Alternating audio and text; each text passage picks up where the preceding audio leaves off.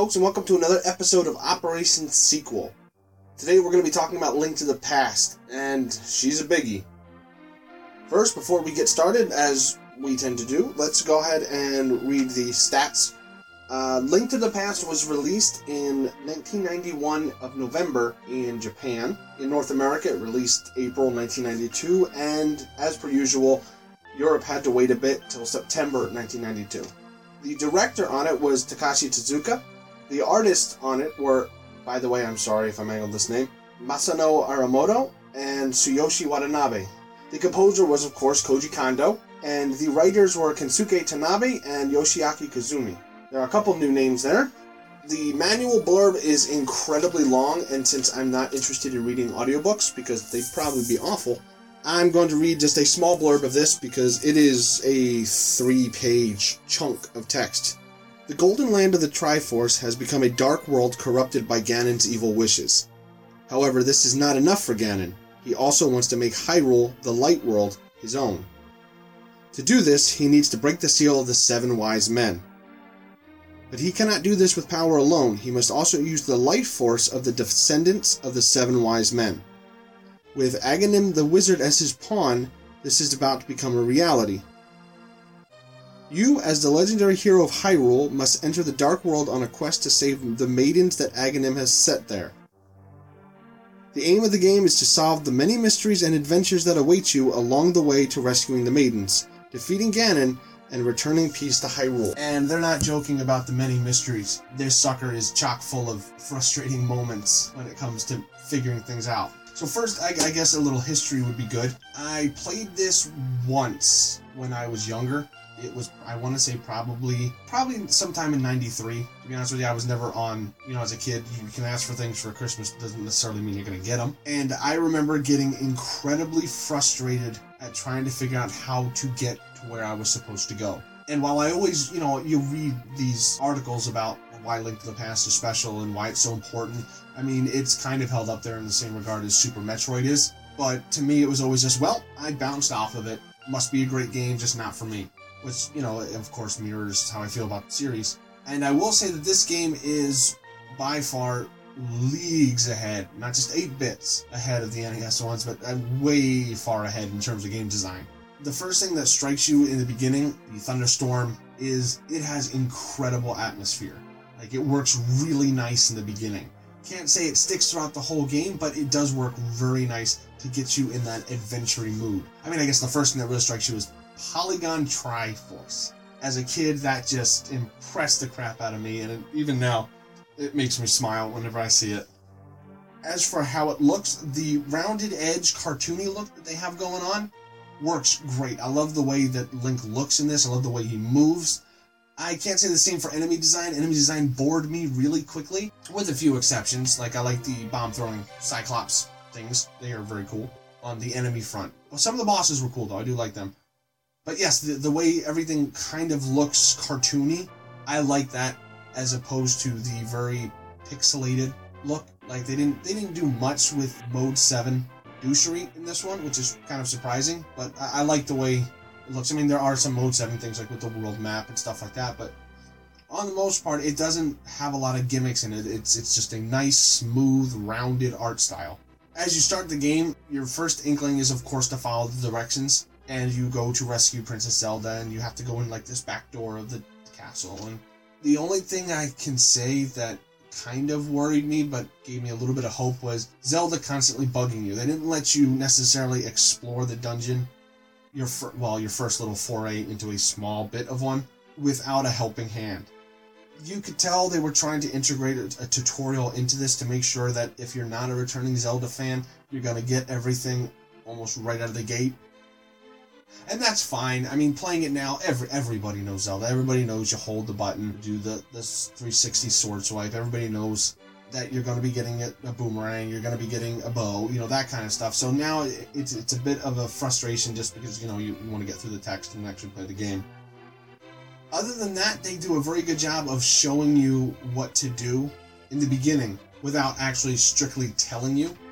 A couple of things coming back to it that I wish we were there were using the L and the R buttons to cycle through items would have been fantastic. You know, kind of the way uh, Mega Man X does it.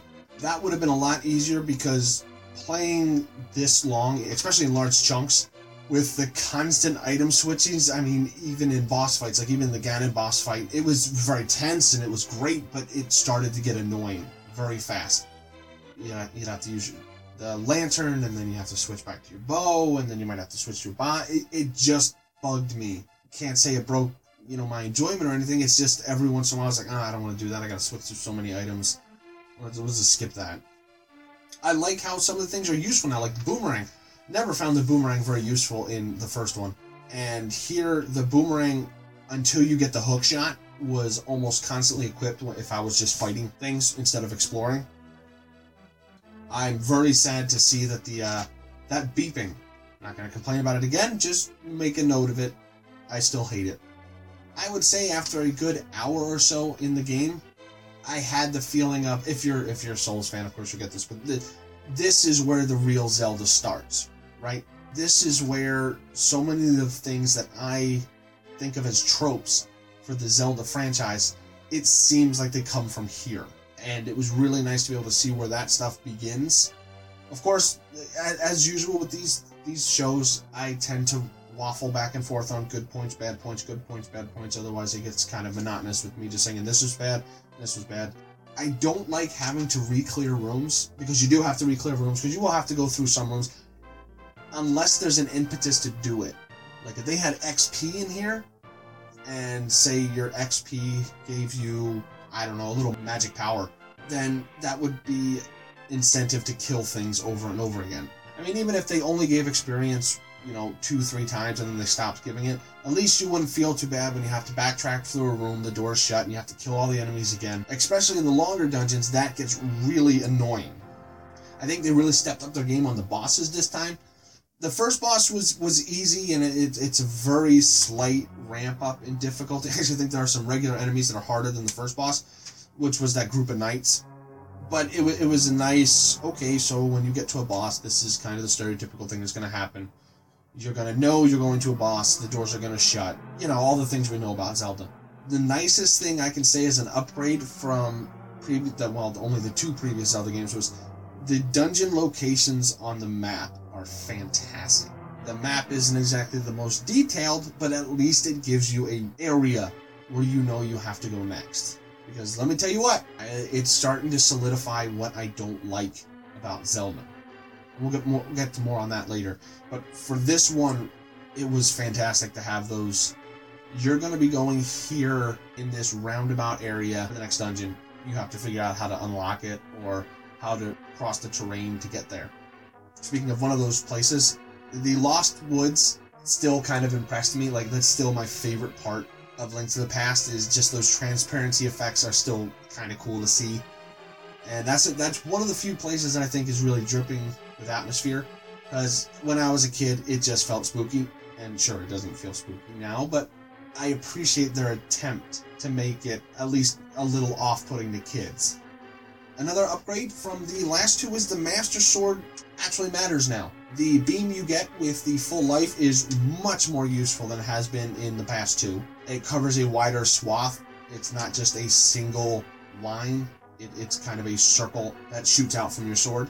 I like the way getting it now is is an event. I mean, it kind of was in the last two, but here it feels special. I mean, you've got the podium. You have to sift through the the fake swords. It feels like an event that once you have it, you feel like, yes, now I have some power. I mean, it says the Master Sword has the ability to make evil retreat, and I think it would have been nice to actually program some of that in.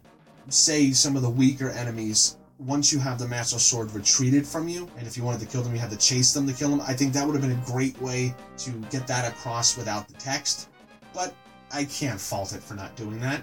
Now, after you defeat every boss, you have to touch the crystal that the maiden is in, and that's where you get your little bits of story. And the story was enough to keep my interest going this time. It wasn't so bare bones that it didn't matter, but you could tell they put some thought and some effort into it this time. I don't quite get the do you understand this before you can actually, you know, continue on because if, you know, just don't hit the button and you can read it as many times as you want. But again, I, I can't fault them for that. That's stupid to ding them for something like that. But yeah, as a whole, the story was a lot more interesting, and it's it's encouraging to see. I don't remember much of Ocarina, so we'll see if it continues on. I had a bit of a surprise that I didn't remember that Aghanim was Ganon. I do like the difference between the Dark World and the Light World and the fact that enemies change. It could have been very easy for them to just rearrange where enemies appear instead of making new sprites. As far as the dungeons go, this is where they started to frustrate me a lot. I didn't use a guide per se. I used what I could cobble together out of old Nintendo Power issues. And it's not really until you get to the ice dungeon, for me, that boredom really started to set in while I was in a dungeon. It just started to feel tedious, not fun or challenging anymore. And this may stem from the fact that I don't like puzzle games. I, I can't stand them. I'll play them, but I'm not very happy about it. Skull Woods, I think, was the last dungeon that I actually enjoyed doing because I like how you had to do the. You know, it was a bit tricky, but it didn't really hamper my progress in any way. The whole um, sometimes you have to go up above, drop down a certain hole to get to a previously inaccessible room. I mean, that's fairly easy kid stuff, and I enjoyed doing that because, in some regards, I don't like challenging puzzles but some of them started to get ridiculous, especially towards the end, right? Which, I mean, that's only natural. But the ones that really started to frustrate me were this one innocuous block that's in the middle of this row. Yeah, your eyes tell you something's right, it's not symmetrical. You have to push it all four ways until it moves. And that was the key to getting out of the room. I don't like that. That, that to me, that feels like just a waste of time. It doesn't feel like um, a compelling puzzle. You don't you don't get you sort of get the aha moment, like, oh, I figured it out, but it doesn't feel good. It's like, oh, really? That was it? I had to do that? At least for me. Also, it was kind of cool to see sound effects. Again, the, the, you know, the not reusing, but sound effects that just make your ears perk up. Like, heard that before? And then, you know, it's just a fun little game to play. Where, where have I heard that before? Also, chain chomps. That, that surprised the crap out of me, and that room was a pain right in the ass. As for the bosses themselves, I didn't have a problem with any of them. Most of them, except for I'm sorry, I can't remember the name. It's the one that looks like a centipede and it will knock you off the platform, but that just feels more trial and error to figure out the, the, best way to get to the tail. So that one was fine. The one that I really hit a wall on was Trihex that three-headed turtle we have to hit one side with the ice rod one side with the fire rod and then the middle opens up and you have to attack the little sneaky looking turtle thing i mean first first attempt i ran out of magic of course because i always carried fairies i didn't carry the actual medicine that would give me magic power and health the second time i got the two heads down and then the boss surprised the crap out of me and ended up dying i probably tried that thing a good four or five times that was probably the highlight for me in terms of boss fights. I really liked that. Even more than Ganon, I think. I liked the Trihex fight. Although, I'll tell you what, Ganon was no slouch this time. I really liked the Ganon fight. The switching in that fight, I didn't mind too much. The actual item switching, I didn't mind too much because it, it lended itself to the tenseness. Having to hit the lanterns to light them, hit the lanterns. No, use the lantern to light the torches, then switch to the bow, hit him with the sword, then hit him with the bow. It almost reminded me of like Resident Evil level of item management where you have to do it quick on the fly and you know hurry up and mix these herbs kind of thing. So I liked that in that fight. That was good. And so now that we've finished the Famicom NES end of the Zelda franchise, which is also great because we just finished the NES Famicom versions of Final Fantasy games, even though I didn't play those. The Zelda franchise as a whole, I it's really starting to solidify as to why I don't enjoy them. I respect them for what they do, but these three, I can't say I'll ever pick up and play again. And that's not because they're bad by any means. They are. There's a reason why there was a zillion Zelda clones. For me, the game constantly threatens me with boredom. While I have been known to you know, plow through games that I find absolutely boring. It's starting to wear on me with Zelda. I don't like the core aspects behind the Zelda franchise, and that's exploring. The exploring to me feels like I'm just wasting time wandering around. And the fact that a lot of times in, especially Link to the Past, it's needed. Like, sure, if you talk to the right townsperson, they'll tell you to go get the Zora flippers and where you have to go and all of that. Same with the uh, the golden bow or where to upgrade some of your things. But I ended up finishing this with four less, four or five. I think it's four, four less heart pieces than the max or heart containers. I'm sorry, not the pieces. And well, uh, I don't know if that's a big deal or not because I I don't know. It made it a little bit harder because things started to hit like trucks until you got that final upgrade to your mail. Which, by the way, I do like that. That is that is very cool. That that the different equipment you get has a different visual look. That's not a very big thing, but it always feels important to me, like when I'm playing an RPG. Like being able to see that I've equipped a battle axe instead of just the standard model dagger, it, it always makes me feel a little more attached to the character. And the upgrades you get with your shield, the sword, and well, the boomerang even changes color, and then your tunic. I, I really like that quite a bit. But the problem was for me that I have a bad habit of not talking to every townsperson. I actually don't know many people who do, but finding some of these things was incredibly infuriating. Like I did have to rely on a guide to find some of these things because I just could not figure out where to go, how to get there, and what inane action I had to do to get it. I don't mind the things like bombing, bombing walls, bombing floors. That's fine. That that's part of the series. That's cool. I like that. You know, being able to spot. Oh, hey, I should bomb, bomb there. That, that's a great thing. But some of these heart pieces are ridiculous to get, or even getting to the the Great Fairy to upgrade your bow. I don't know. I just it just tweaks me a little bit. Or I guess getting into places like the swamp dungeon. That's cool that you had to find a certain magic to be able to use it, or with the uh, Quake am, uh, medallion to to get into this other dungeon. That's cool, but it does give you a hint that you need to use this to get in there because you see the little medallion on the ground, and if you're paying attention, like, oh, that's the same kind of icon as my medallion. That's great. That's the kind of I mean, it's not subtle by any means, but it keeps the action flowing.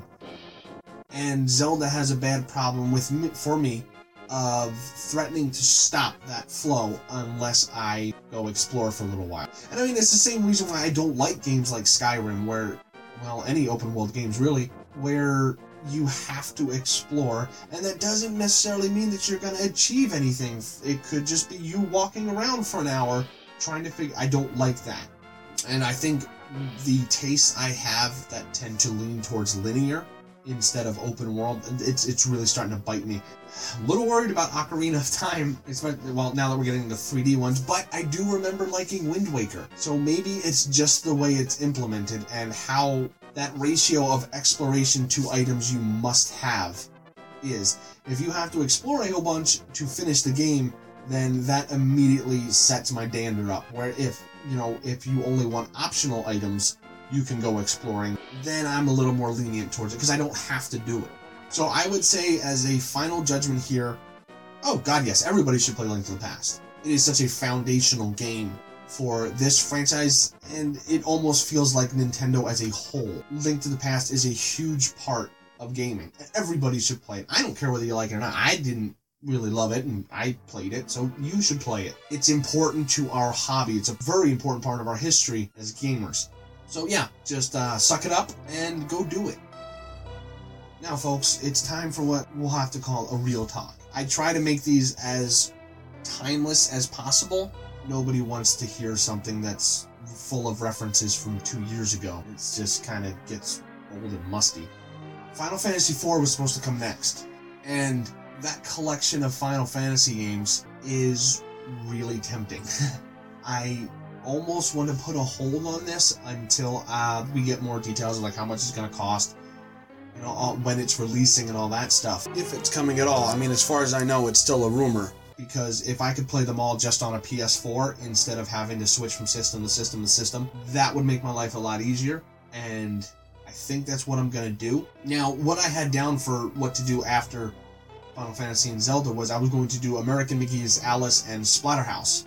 You know, kind of, well, two very different. Well, no, you know, it might not be that different, but something uh, that's not going to be as time consuming as Zelda and Final Fantasy. So, what I'm asking you, the listener, to do is if you have a preference of you'd rather me stay on Final Fantasy, just tell me to, you know, suck it up and switch systems every once in a while. Or if you'd like to see Alice, which includes Alice through the uh, not through the Looking Glass. That's the book. The first Alice game from American McGee on the PC, which you can now play on PS3 and Xbox 360, and then Alice Madness Returns. So it's it's a very quick two-parter. And then we have Splatterhouse, which includes Splatterhouse 1, 2, 3, the remake, and then Wanpaku Graffiti. So if you'd like to see either of those series, or again, just tell me to suck it up, uh, do let us know on either our email at thebiteffect at gmail or Facebook at biteffect or Twitter at Steve Stakes because we got tired of naming everything the bit effect. So yes, do let me know. I guess here's where I thank you all for listening and being patient with my ramblings. And we'll see you next time, depending on what the game is. It's your choice.